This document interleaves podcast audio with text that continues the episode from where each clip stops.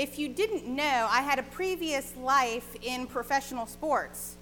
I worked uh, in minor league baseball for a couple of seasons, and as I was trying to make my way through that career lifestyle, I went to the baseball winter meetings one year that was held in Boston. And baseball winter meetings is where if you want a job in baseball, that is where you go. And you go and you meet people and you shake hands and you have drinks and you talk all about baseball stuff. Well, I was a rookie for sure. And I was a fashionable rookie. I didn't have your typical blue suit or black suit or gray suit. I had this beautiful mustard yellow suit. It was gorgeous. It was, I'd never seen anyone in anything like it before. And so I was living in Alabama and had gone to Boston for the very first time. It was December. I really was not prepared and uh, fell in the ice a couple of times walking in my heels and all this, that, and the other. And I was, but I was prepared. I had my, my muck boots with me. And I would wear those in the snow and ice through the streets until I got to the hotel. I'd go to the ladies' room, I would change my shoes and do all of that, and then get ready. And so it was an amazing experience to be amongst all of these different people, to talk shop, to learn more about all the different minor league teams across the country, to put my resume in and try and sell myself. And so finally, I got a job. Actually, I got two jobs and I chose one and celebrated at Fenway Park with my new bosses, and it was amazing. It was absolutely so cool. And from those meetings, two other of my compadres were hired. And so there were three of us that all got hired at the same time, and it was just pretty awesome. So we moved to Birmingham, Alabama to work with the Birmingham Barons, the double A team for the White Sox. And Chris, who was one of the guys that was there that was hired, we, we met like three hours before we're supposed to catch planes. We really never saw each other in Boston. But once we got to Birmingham, we were living across the hall from one another in these apartments that the baseball team finagled for us. And so he said, You know what, Lisa? I noticed you in Boston. I'm like, What? There were hundreds, hundreds thousands of people there. How did you notice me? He's like, You had this yellow suit on, and you had this amazing smile, and you always had your shoes on.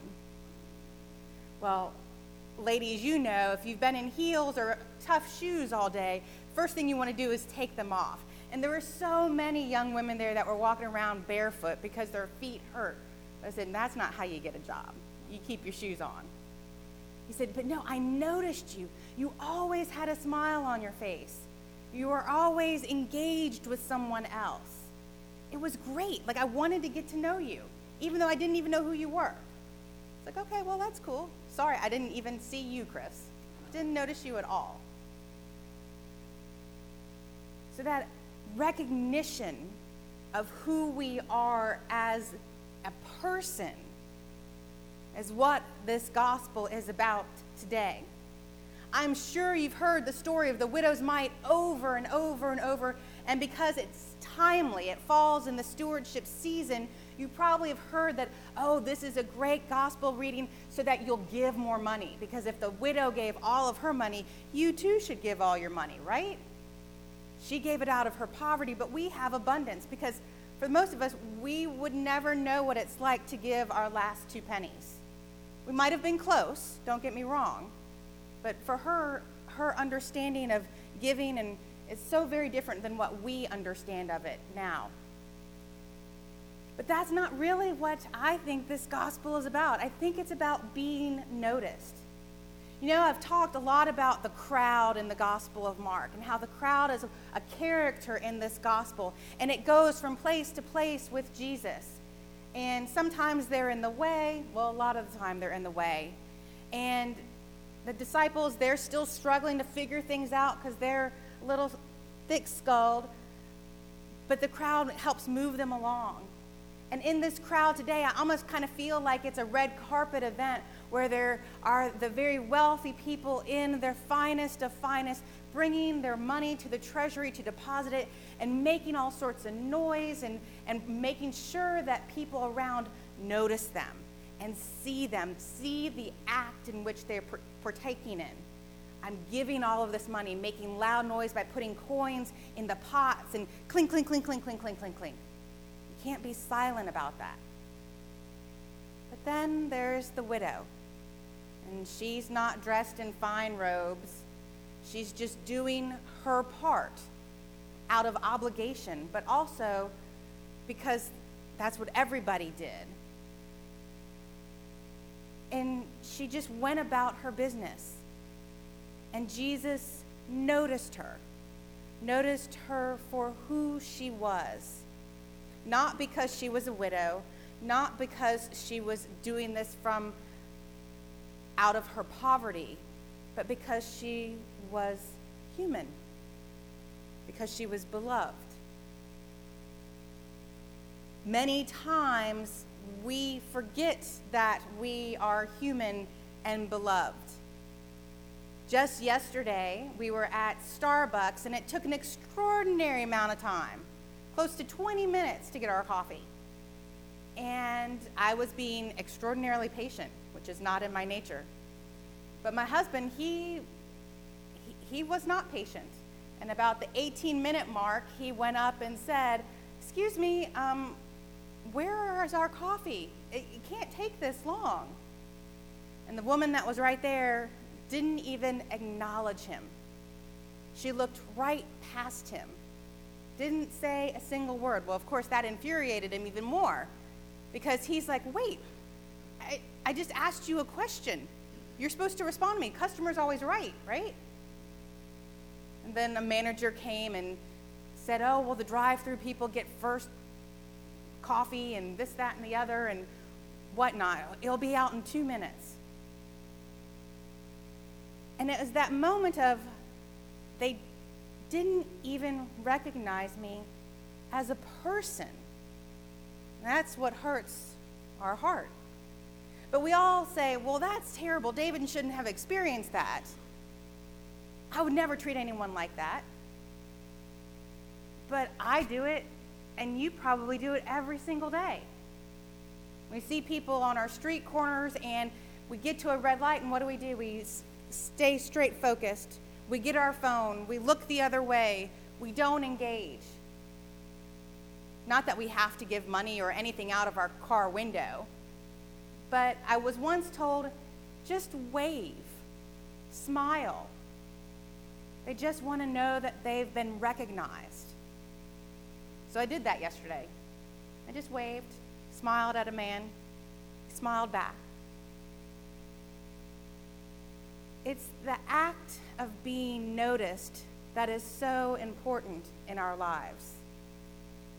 I know as a young person, I always thought, well, if I never showed up, who would care? Who would miss me? Eventually, someone would miss me, right?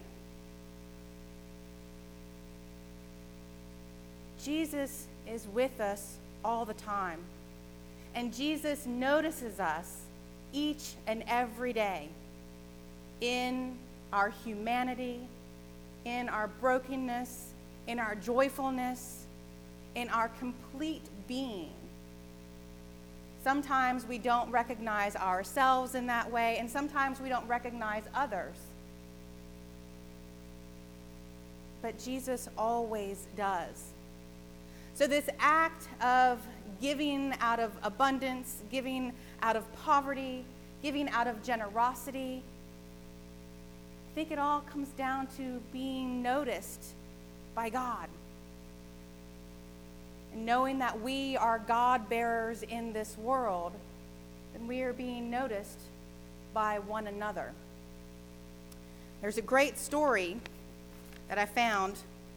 I want to share it with you. A city was suffering under siege of a foreign army. The people were starving and about to surrender when an old beggar woman stood up and vowed that she could save the city and their lives. She said, I need a cow. in spite of perplexed, perplexed looks, it seemed someone was hiding one in a basement. Give me also a bushel of grain, she asked. The old woman fed the precious grain to the cow, though there were protests. Everyone thought she was crazy. But following her plan, she had the men put the cow outside the city walls. The opposing army found it, butchered it, and wondered at its presence. But when they saw that the cow's stomach was full of grain, they figured that the city still had plenty of food in spite of the siege, since they had enough grain to feed a cow. The meat of the cow didn't go very far. Even with this, the attacking army was nearly starving. So they packed up and went home. By the old woman's ingenuity, the city was saved. Our lessons today remind us what we can do for Jesus and his kingdom. They remind us what we can do beyond ourselves.